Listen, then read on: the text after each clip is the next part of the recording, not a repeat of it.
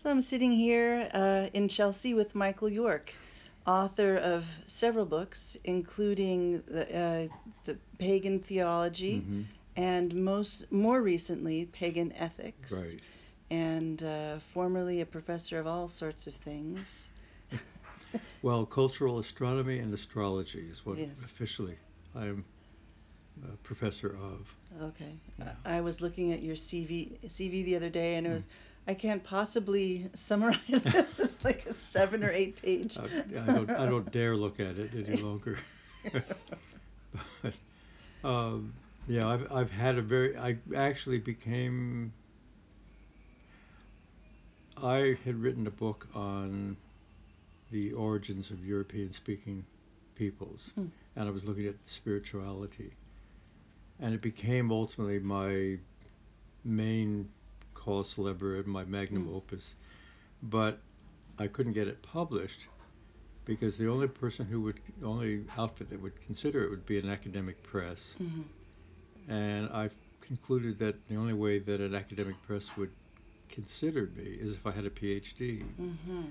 So late in life, I I wanted to get a uh, wanted to do a PhD in Indo-European studies. Since I have left America, I was not keen to go back to America, and the most feasible site would have been UCLA, where they have an Indo-European studies Mhm. department. Um, I, I approached Colin Renfrew in Britain, and he was encouraging, but he said he couldn't take me on. So I ended up looking around in Britain. Uh, it seemed like the most feasible place for me to do the studies. And I went to King's College, London. It was only five stops away on the Underground line, and I wouldn't have to change lines even. And Keith Ward was then uh, department chair of uh, religious studies, Department of Theology. And he said, That's very interesting, but there's no one here that could supervise you. And I didn't care at this point. I just wanted to get the PhD, I wanted to do religious studies. And partly that was because I was always interested in I was interested in the past, but I was actually wanted to understand how would paganism as a rediscovered spirituality of today is applicable to contemporary issues. Mhm. So Keith put me in contact with Peter Clarke, and he said, "Well, I'm only interested in new religious movements." When I met Peter, and I had fortuitously read in the Herald Tribune the day before about this new religious movement involving Shirley MacLaine and JZ Knight, calling itself New Age. So I just threw that out at Peter, and he immediately snapped his fingers and said yes. So, and at this point, I mean, I just wanted to go back to school. I didn't care what I was actually doing. Uh, it was really one of the most thrilling, exciting periods. I, I loved doing it. And I think the older you are when, when you go back, it becomes even more meaningful and special. So, um, in time, I was able to broaden my focus on not just New Age, but neo paganism as well. Right. Right. And years later, I was invited back. Peter asked me to give a talk, and I was amazed at all the people that I had studied and interviewed Mhm. for my dissertation were now either taking, doing uh, postgraduate studies at King's College or even teaching there. And Vivianne Crowley said, uh, she said, "You're the one that opened this all up." Wow. So that was a nice feeling. Yeah. Now, was that did that dissertation turn into the the emerging network, Yes, which is the first yes, book of yours yes, that I became acquainted Yes, with? That was then that was the dissertation. Uh-huh. And then I wa- then of course I was hooked on academia and I wanted to stay with it. And it was just at that time where across the board every, they were reducing teaching staffs and uh, there were no openings. Uh, we actually had gone back to California and couldn't get anywhere there either. And I came, we came back just to check on the property and we were literally going out this door when the phone rang. We were going down to France to check. We have a small farm there that we were checking on. And it was Marion Bowman saying, "Well, there's this research fellowship in in Bath. Would you be interested?"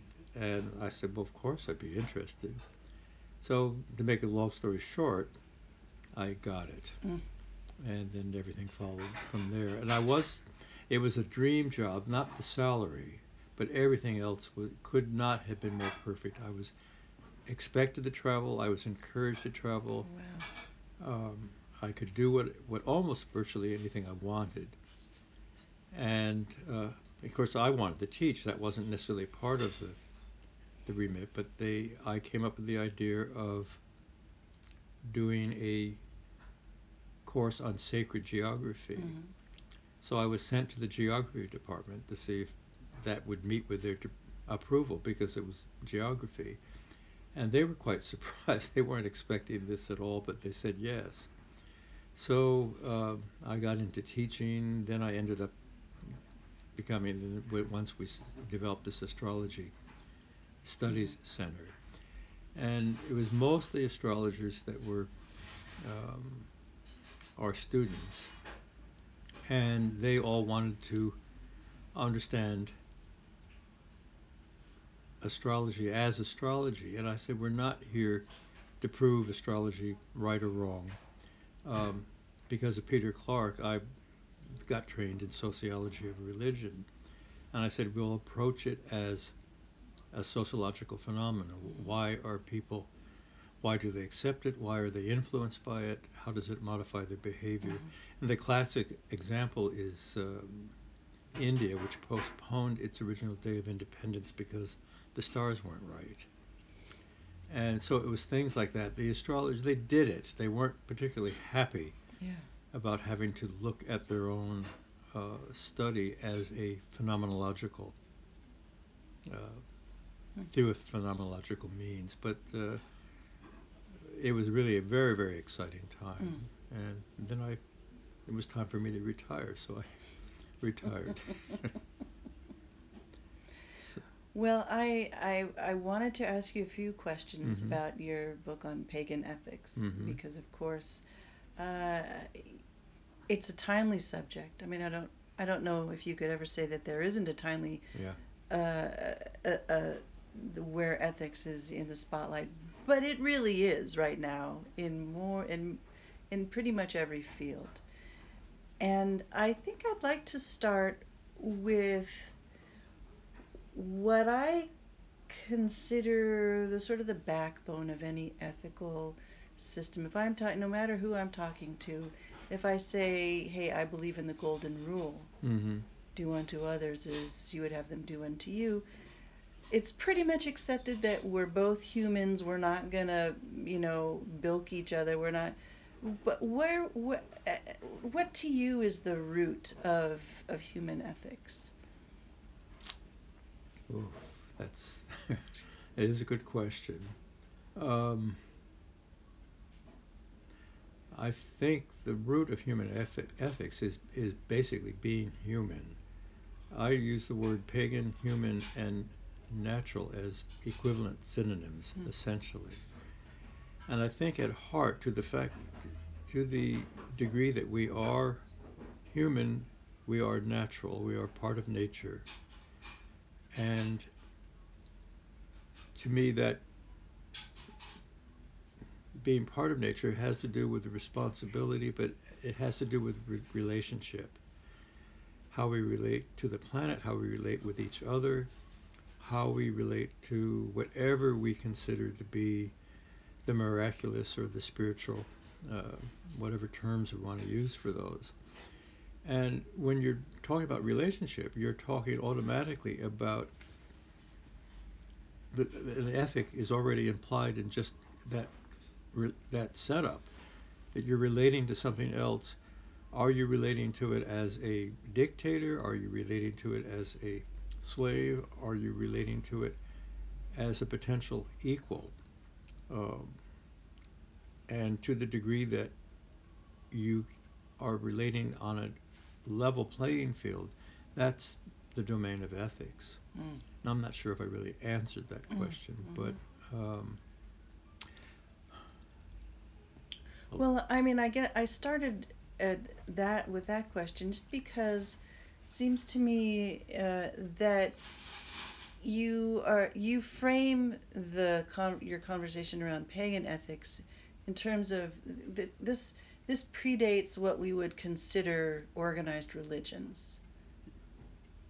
I think I think ethics begins with paganism. I mean, paganism is the oldest spiritual practices that we know of before you had the rise of the Dharmic religions of Hinduism, Buddhism, um, really before you had even Judaism, because Judaism, we can see in its own Old Testament history, is a break from its pagan predecessors. Mm-hmm. And then, of course, Christianity and Islam. So, um, paganism is the root of religion and the, especially among the Greeks, but also with Confucius and, and probably even in indigenous uh, societies, um, ethical questions were always part of what it meant to be human. And I always come down to Aristotle as my one of my favorites in that he said that ethical,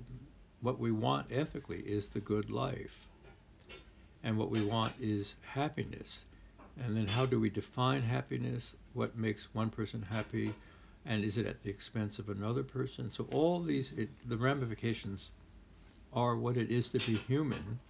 Um, and since I think human and pagan are the same, I think essentially we're all at heart pagan, whether we have overlaid it with some other uh, spiritual or religious development or not. So. well, that's it. That's interesting. I I mean, yeah. I mean, I have I've got Christian friends who who quote um, uh, the the the the early sages, and I'll say, well, you know, that was a that was a pagan philosopher. You're just quoting there. Yeah. Uh, and and that's like no, it's Greek, therefore it's Western civilization. There's the pagan part of it is somewhat erased or maybe it was just never really understood in terms of their education of uh, ancient philosophy. That that's probably very true, and but of course we our New Testament uh, is written in Greek. Right. So um, there's such a fusion of the Christian movement that grew out of Judaism with Platonism, Neoplatonism. Mm-hmm. Yeah. Um, and so you have within the Greek uh, religious tradition or Hellenic, you really could start it with uh, Pythagoras and maybe the Orphic tradition, right. but there is this whole thrust which is more commensurate with the kind of transcendentalism that comes out of the Abrahamic religions. Mm um, in which the physical is rejected, it, the body becomes a tomb. Um, the whole endeavor is to escape, to transcend, uh, usually considered returning to, to the original one source. Um, and that whole Platonic tradition counters what I think was the ri- more original um, local physical, um, mythic, mythological traditions of, mm-hmm. of the Greeks. Uh, and so in time, uh, that became the ascendant. And because I think life is precarious, it involves pain, it involves loss, there is a natural human propensity to want to have something that's safer. Mm-hmm. And so this transcendent dream is something that people then aspire to. What happens though, then, because the physical is, is, is a rejected negative, it's considered something that comes after the spiritual. Whereas I think a pagan, if you look at indigenous paganisms and the Greeks and so forth, I mean, they, things start with the earth, start with Gaia. Um, that physicality is recognized as a sacred in itself. Uh, this is not to deny that the transcendental could also be sacred, but it's not the origin. That Mm. the earth is the matrix, and I think matter has this intrinsic propensity or even desire to become conscious, and so it consciousness is an ex post fact ex post factor Mhm. uh, development. Uh, it wasn't a super conscious mind that said, "All right, let let there be earth and so Right. forth." But it's all part of this constant evolving of the physical to become conscious. It's really basically the universe wanting to Mhm. see itself, and we're vehicles Right. in that process. Well, that's interesting. That makes me. Uh, it reminds me of part uh, in your book where you talk about reevaluating idolatry. hmm So, would you consider that as, as part of that same? You know, even the statue of whether it's Vishnu Yeah. or you know. Ab- absolutely. Yeah. Absolutely. Is that is that? Uh, Yeah, I think the book, I basically framed the book in a re-evaluation of idolatry. mhm. Um, I think it was Vivekananda uh, who came out with the statement that, I think it was Vivekananda, that, you know, what's so bad with idolatry? Um, Hinduism has the whole bhakti tradition, which is about as close to Western forms of idolatry. Mhm. Um, the idol is only a vehicle, it's a tool.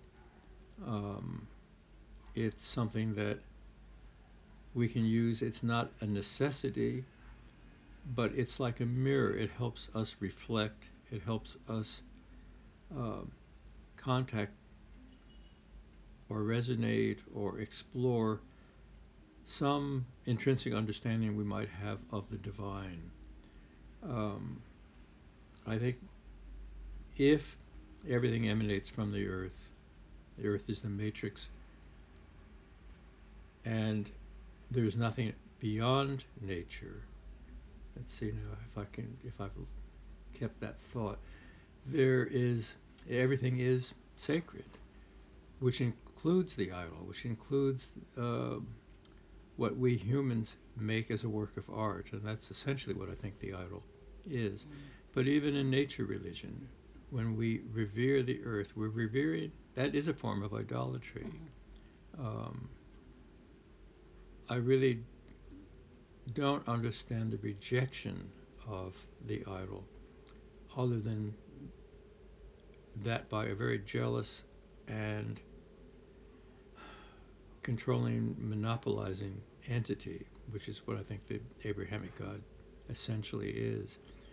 And let's face it, the you combine Islam and Christianity, and that's half of the planet in itself. So it's a strong, persuasive, um, religious way of evaluating the world. Mhm. Uh, I think it. I mean, we can see it with the environmental consequences. That's one of the negatives, and we're destroying the very, our very mother and the very source that gives us life. But um, I lost where I was going on that. Well, I mean, the the whole idea of idolatry, I I I don't I- don't think I would be hard pressed to to present it in a black and white. There, I'm Mm. just going through the my Rolodex of religious experiences or watching Mhm. other people. So I have a friend who has a little statue of Ganesh in her car, and every time she gets in the car, she just touches that and then turns on the car. Uh, How is that really different than my friend who is a Catholic and when she's in trouble, she just you know you know fingers the rosary. I mean, it's it's these automatic movements which crystallize a a, a, a thought pattern or a meditative state or or just an unspoken prayer. I don't see I, that just seems like such a human impulse. I, it is. A, it's a very natural impulse, and meaning to a thing or I think you put it very well, actually. And the I mean, I know idolatry really from going to India, and I I went for over a 20 year period. Um, this job covered that when I was the research fellow. That was wonderful. But I wanted to go to India because I wanted, to me, it was the only place I could think of that still had temples that were used, and I wanted to understand what was the dynamic in a, a temple that would be like a pagan temple, the ones that we've lost in the West. And I learned, I mean, fortuitously, I met the right person and was introduced to puja and the format of puja. And uh, I loved it. It was so uh, it was so different than the way I was raised from my own Methodist background. Mm. Um, and to honor a figure, uh, to salute to it, to bow to it, you could even prostrate to it. Um, there was a certain dynamic that uh, was fascinating. And the doing puja was a ritual thing. I would I, every morning and every evening I would basically go through the same routine. And sometimes you felt awful because that's India, and you were half ill, or suddenly the lights would go out and you would plunge into blackness, and there was only just a, a little lamp going. Uh, all it, was the dynamics of other people who were also worshiping at the same time. Uh, all of a sudden, something would coalesce and you would have that those wonderful moments of what the Hindu calls a darshan, in which the deity suddenly becomes alive in its vehicle and speaks or communicates or confirms something that you needed confirming at that moment. And uh, that whole venerational process was, to me, incredibly exciting and dynamic. And and it made me understand the rationale of idolatry. Um, I didn't feel uh, ashamed that I was honoring a, a figure. Um, since everything is divine, that figure is also divine. But it's kind of what uh, Robert Corrington in uh, one of his books he's exploring. Um, oh, it's called Nature's Religion, and he's fascinated with places like uh, Delphi and Stonehenge and so forth. And he speaks of it as these places have semiotic plenitude. And in a way, I think that's exactly the principle behind the idol, is that it has a concentration of meaning and input especially as many, many people are focused on a particular physical substance, their energies are imputed into it, and then it augments and can feed back. Mm.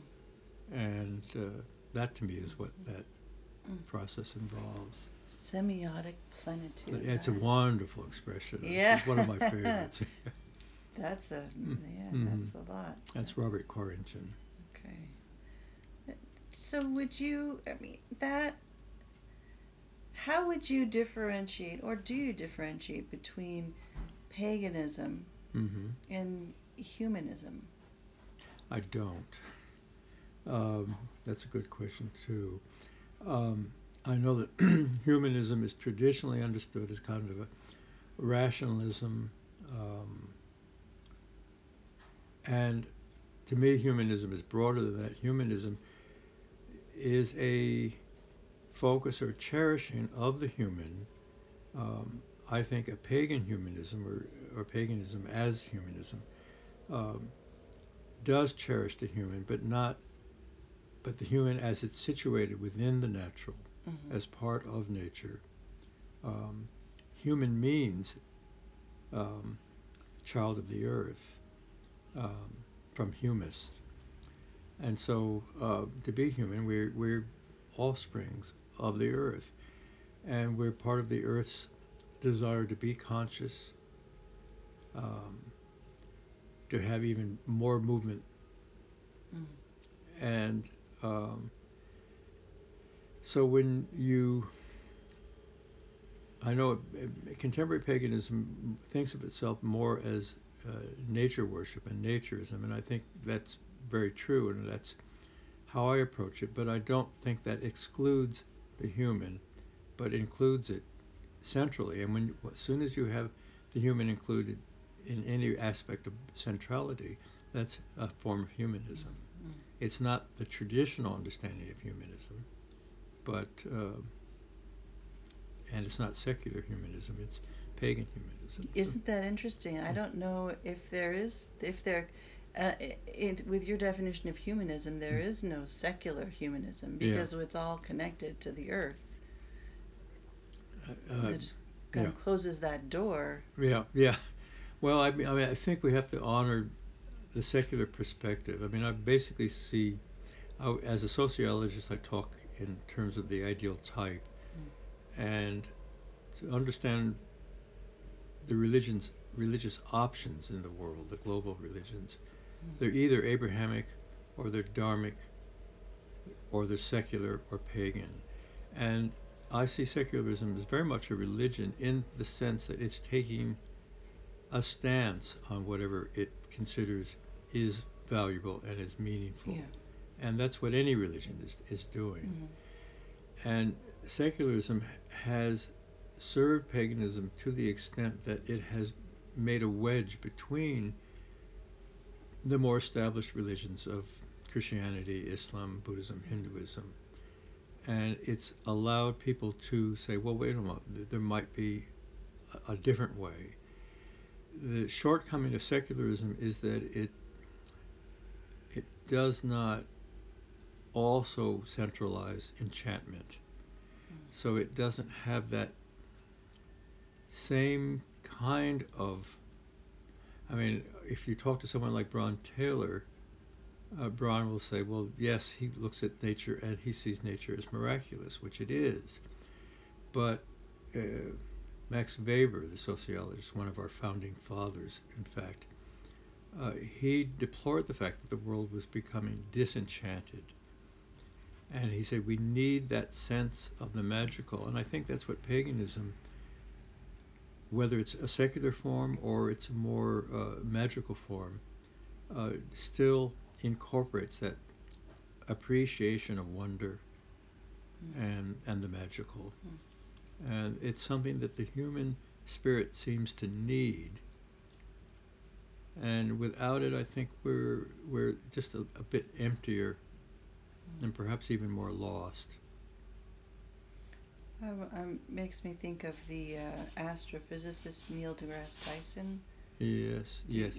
Who's wonderful man. He's the uh, director of the Hayden Planetarium, I believe. Yes, yeah. yes. Written numerous books, and and I follow him on Twitter because I find him so inspirational. Oh, yeah. I mean, he's an atheist, but he has a tremendous heart yeah. and a you know sense of connectedness, and crucially for me, a, a sense of awe that wonder yeah, that yes, you that's know exactly central thing of everything. Yes, yeah. right? Mm-hmm. Yeah. And I don't I, I guess to me secular would mean that you don't you don't do you not have a moment where you see yourself as a very small little speck in this immense universe. Now that to me just invokes awe. I, I mean, I, I th- there's a lot of contemporary pagans which would describe themselves as secular. Mm-hmm. Um, our dear Wendy Griffin, for, for one, doesn't. How does she phrase it? I don't think she doesn't believe in the goddess, doesn't believe in the supernatural. She uses them as metaphors, which I think a lot of us do. Um, there are a number of people that are, reject the whole concept of the supernatural, and I think that's partly because, first of all, the term it, it, it's placing something again above the natural. Uh, I, I, prefer the term preternatural or co-natural, um, and I think the way to approach the, that you can't approach it empirically. You can approach it metaphorically, and that's what religion is. It's a collection of symbols and metaphors that one can explore and um, and through that penetrate to what Vivianne Crowley would call the, the spiritual truth within them. Um, so I think the secularists are one of pagan's strongest allies um, because they're not intimidated by the Abrahamic God who basically uh, maneuvers through uh, imputing uh, feelings of guilt and shame. Uh, they're not intimidated by the karmic, dharmic idea that you know there's another reality that this is all an illusion, it's a dream, and you have to dissolve it. You have to either cease having any desire for anything, and I think paganism is all about desire Mm. at its heart. Um, so the secularists have, in a sense, I mean, they are one of our closest allies, and they, um, I think, at heart, at least ethically, I would go with secularism as the basic of ethics. Hmm. And I think, again, the difference between the pagan per se and the secularist is that sense of wonder and the magical and and using it. Uh, again, Bron Taylor argues, and, and I like a lot of what Bron says and his dark green religion Mhm. and all that, but Yeah. he feels that by focusing on these religious metaphors, they become an impediment to the appreciation of nature. And of course, the, anything can become an obstacle or an impediment if it's used incorrectly. Uh, but I don't think it's an either or situation. Uh, I think we can have both the magical and the natural and work with them both. And it involves a certain kind of a dance between the two and with the two. But um,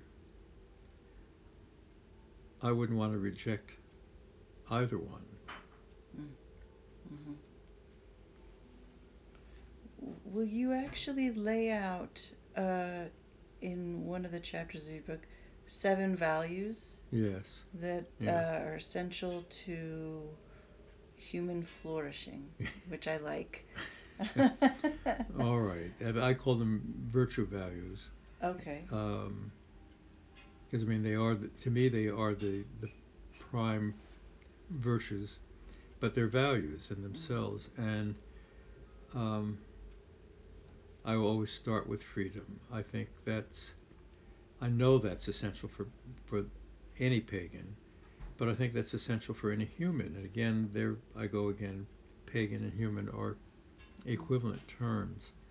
Um, I think freedom is something that is we want freedoms for something to do something, and we want freedoms from something. We want freedoms from pain, from uh, oppression, from whatever negatives there might be that we can be free from. Um, so freedom, I think, is is the most essential. But I think another um, major human value and drive is that for comfort. Um, we can. When I the first time I came to Europe, I mean, I was hitchhiking. I had I lived, I think, on seventy dollars a month, and eating off the land, and and really learning what was absolutely essential.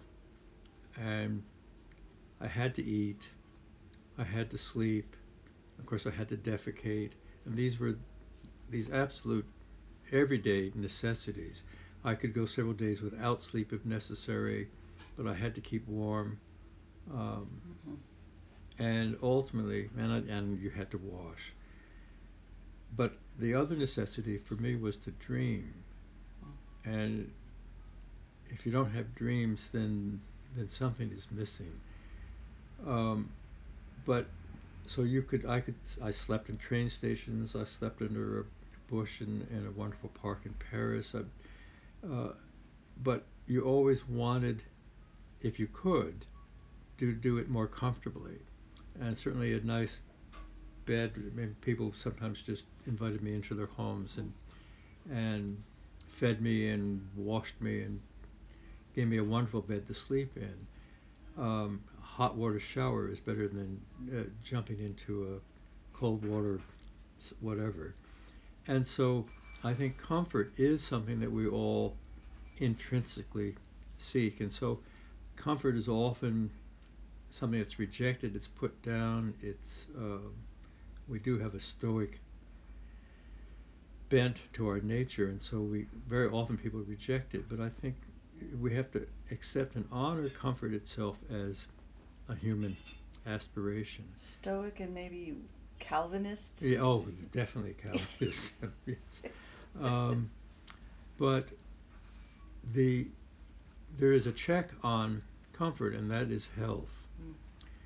And you can't just become intimately comfortable. You still have to maintain our vehicles, our bodies, our um, our living conditions, our environment, our planet, for that matter. And health means whole. It means it's it's our whole. It's it's everything when you really come right down to it. It's the whole. It's the environment. It's the holisticness of of life and of being. And so I think that's another primary uh, value or virtue. Mm-hmm. And then broadly, I call it worship, mm. is the fourth. Um, to differentiate it a little bit more, I would, I would say honor. I think we have to have honor and worship in our lives. Uh, I understand that both formally as either some, uh, ritual worship or prayer or uh, doing something consciously um, in respect or honor of the divine in whatever form. And I then think that worship has three informal aspects, uh, which are just as important. One of them being pleasure. Mm. And certainly for the pagan, I think pleasure is of vital centrality. But if you really look at human beings, for the most part, I think pleasure is something that is there too. It's been squelched by, again, our Calvinistic tradition, um, the Orphics, the Pythagoreans, and the Platonic tradition, um, and even Buddhism. Um, but I think if we're going to be fully human and certainly fully pagan, uh, pleasure is a centrality. It doesn't just mean uh, sensual pleasure, although that's not to be rejected. That's certainly a part of it and a welcome part of it. But there's a pleasure in learning. There's a pleasure in all kinds of things. I can I'll let that go. Um, and he's deaf. He can't hear. um, so, uh, um, it, so pleasure as different than comfort. Yes. In other yes. words, that desire again. Comfort is a, more basic thing. Pleasure uh-huh. is something that's more. Uh, it's it's somehow it's extra. It's more mm-hmm. indulgent, but along with pleasure, or at least pleasure in being, and these are the other two virtues of being both productive. We have to create something of value, whether it's whether it's just that we have children and we raise them, mm-hmm. Whether we grow a tomato plant, whether we're Shakespeare and we write these wonderful tragedies and plays and sonnets, or uh, but we all have to do something, make something of value, and hopefully not just through our work, although I suppose that can all be melded together. But we have to have be productive in some sense, and then we have to share it.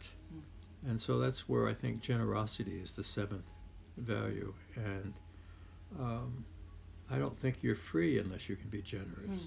Mm. Mm so that it all links back then to freedom. But those are the what I understand as at the heart of most of all pagan ethics, really.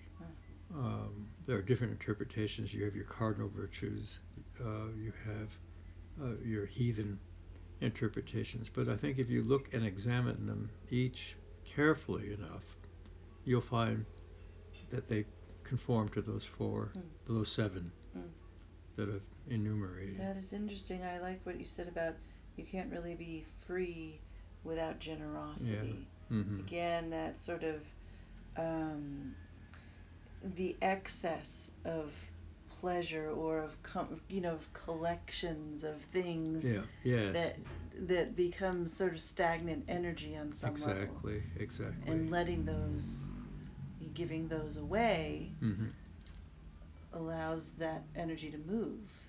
I just heard the final of uh, the Christmas Tale of Dickens, Oh. and and it was it was wonderful. They, I think the World Service had it, and when Scrooge suddenly recognizes that he doesn't have to be this tight-fisted monster, but he can be generous. He has gained a freedom that he hadn't had before, Mm. and and it's a lo- it's a lovely tale. It's a lovely Mm. story, Mm. and uh, it was just the ending that they broadcast, and uh, Yeah. it was very uplifting. Yeah. Interesting. Well, Yeah. I mean, in your book, you so you take those seven hmm uh, values yes, and apply them to different. You know, you show how they can be applied to uh, the ethical issues of the day. Is there one in particular that you did not include in the book, but that you would now? It seems to me that ethical issues are like popcorn in our day and age. They keep new ones keep popping up, and Uh, I think that dyna- I think that they all interplay with each other. I don't think you could. I almost don't think you could have one without the others. Um, how you how can you be free if you're not comfortable? How can you be Mhm. free if you're not healthy? How can you be healthy if you're not free? Um, and how can you be engaged with the honor of life if you're not contributing to life and if you're not sharing whatever it is that you can produce out of life so Well, I'll, I'll give you an example. I mean, Okay. this whole question of pro life. People say, I'm pro life, or many All right. Christians or evangelicals will say, I'm pro life. But how can you be pro life if you are not, uh, if you also fear death? Do you know what I mean? How, and so there's all these issues that come up. Well, there's abortion, there's the right to assisted suicide, there's, well, what do you do with children in poverty? Is that pro life? You know, so there's this whole range of ethical issues.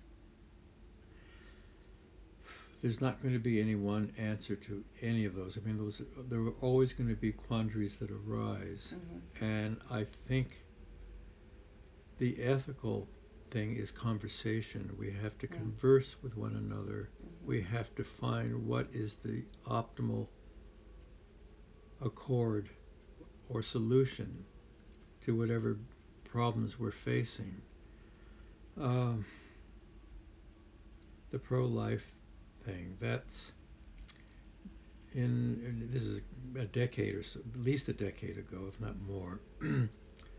um, the New York Review of Books had a, a fascinating article on um, when is the human being viable, and I think it was, I think they cited the Judaic tradition that a person is not a person until they're born. hmm So you're not really killing a person if you practice abortion.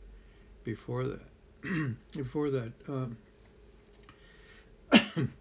Shan Jayran, yeah, Shan Jayran of uh, the House of the Goddess in London, she talked about the um, the the midwife was the and the cunning man were the um, they were pagan and they believed in doing the abortion. That was one of their functions.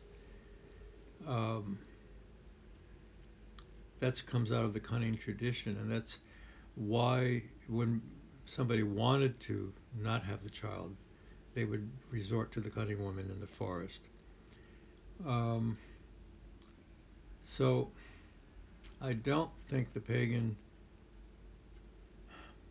Of course, we don't want to lose children if we have any choice in the matter at all. Um, but some people do, and again, I think that's where the freedom thing overrides Yeah. the issue. Mhm. Um, and I know that's a really sensitive issue. That's um, it's a hard one to defend, but I respect individual freedom to the extent that um, they have the choice. I think the parents have the choice Mhm. in that matter. It reminds me of that old joke. The uh, the minister, the priest, and the rabbi are out in a boat, of course, or maybe they're at a bar. I can't quite remember what time of day it was, but the uh, they're arguing about when life begins. The priest says, "No, life begins at conception." The minister says, "No, no, no. Life begins at birth." And the rabbi says, "You're both wrong. Life begins when the youngest leaves for college." Oh, that's wonderful. I know. I mean, the, the Jewish sense of humor always wins. I, it end. always wins. Yes. And, Mm. and see, this is my thing about. To me, it a pagan, pagan ethics or pagan mysticism, pagan, pagan theology or pagan anything, has to be able convert to converse, and to be understood by the broadest number of people. It can't, you know, I, I, totally agree with I that. have a I- lot of friends who just feel like the more esoteric they get and the smaller the Mhm. chosen few that they're speaking to, the more pure. I, I just think that's a, a. I think that's garbage. I don't think that's a way to perpetuate, uh, you know, our belief system and to share the wisdom of it. I mean, so much of contemporary paganism is is put into the nature religion format, and and I think that's necessary today because we're under such an environmental crisis for the planet, and I think that's partly one of the reasons why paganism is, paganism has is having its rebirth, is because it's it's a it's a need. It's you we appreciate we take our parents for granted for so much of our life and we love them but we take them for granted but then they become old Yeah. and we realize that we're not going to have them much longer and then we start valuing and cherishing them more than we we previously might have Right. and i think that's what we're doing with mother earth Mm. and that's where this whole pagan hmm impetus comes from. But again and again, we'll go back to Bron Taylor when he thinks of religion as an impediment to nature. Mm. My own paganism, I would say, came originally through the arts, Mm. and and I think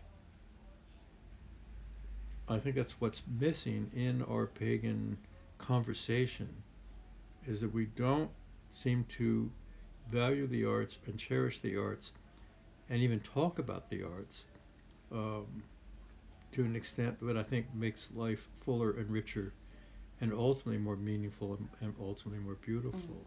hmm Um, I mean, it was Ravel's music and especially his Daphnis and Chloe uh, that to me was, it just spoke to a whole pagan sentiment and dimension.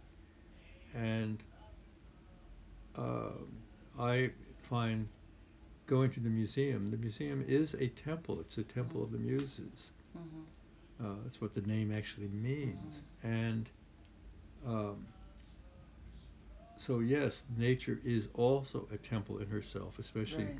if you could do what Richard and I just did and go to Scotland and Mm. uh, the beauty of the of just the mountains and the hills and the rolling Yeah. landscapes and the lochs and the rivers. Um, that is that is temple worship in Yeah. itself. But we have other temples too, and I think that this goes back to idolatry. Um, we can worship a tree, or we can honor or venerate a tree, or a great rock, or or a well or a spring. hmm But we can venerate the human-made uh, representation as well, and that's where the arts come in. And I find that as not only can one find stimulation and um, that triggering complex that takes you into an, another Mhm. dimension through the natural, but you can also find it in a museum or at a concert Mhm. or in the theater. Um, that's all a part of it. And so I think one of my criticisms of uh, of paganism, I went to a, an evangelical service, and it was you know, hands raised to the Lord in the sky and all, also all that kind of stuff. But they had great music. They Yeah. had a real band, and I can get very tired of our chants. Good God. Uh, that, and I think we need more appreciation of Mhm. real music and bring that into the Oh, overall absolutely. experience. So, As long as they're not spewing hatred uh, uh, towards one group or another. I'll- yes. Yeah. Um, uh, sign me up. If they've Yeah. got great music, you bet. Yes. I'll be there. Yes. Yes. Exactly. I mean, music is terribly contagious. So. Yeah. Well, I mean, what the one problem I see in this idea of idolatry is, Mhm. and I, you know, I have my favorite muses, and you know, I, I, I'm the, that person that goes around collecting black Madonnas wherever I am. Oh. Oh. Right. Oh. Uh, and but all of those uh, all of the deities had some bad habits we wouldn't necessarily want to replicate in human form how do you how do you square that Well. In terms of ethics i guess or living a good life All right. Well, I think when we're talking ethics, and this is where I get into my discussions with Graham Harvey. He Ah. talks about rock people and tree people and bear people and so forth. And now Graham is not a theologian, and he's not trying to approach it as a theologian, but he can still talk in terms of the, these rock people, tree people, have ethical responsibilities too, and I don't, I can't accept that. I think ethics is a human uh, phenomenon alone. Um, trees and rocks, whether they're people or not, they're nature, and nature's amoral. hmm Um, it's we are the ones that evolve an ethical comprehension of how to relate to whatever there is to relate to. And all right, remind me what the original question. Uh, the question was the uh, the uh, hijinks of the deities and All right, when we're talking about, as soon as we make it ethics being human, when we're talking about deities or angels, we're thinking of them in human terms, and so they become ethical to the extent that they're also human. Um, if we're just talking about the sun, the sun doesn't have an ethical thing, but if we're talking about the sun god or goddess, um, then we're bringing in a, an ethical dimension because we're understanding that thing in a human or humanoid uh, comprehension. And as humans, none of us are going to be perfect. We all make mistakes. Hopefully, we can learn by our mistakes. And that's where the whole thrust is, is to correct what we have not done correctly and to understand that it was not right and to change behavior. Um, so I think this works with the gods as well. I've, I have just given up on writing academic things and I wrote a novel and now I'm trying to find a publisher for Oh, it. And one of the chapters, I mean, in the novel, it's it's partly a story. It's three parts to it, all intermixed. One is my own life, which I've been really incredibly fortunate to have a very richly fascinating, diversified life and experience. And the other one, I'm looking at the gods themselves and trying to explain who the gods are, uh, what they are, how they can be approached, and so forth. And the third is an actual story. It takes place a century or two in the future. Um, it's basically a utopian world and what the reality of that utopian world involves. But one of the chapters, and this chapter is just that I have the gods assemble on Olympus, and they are examining their past behavior.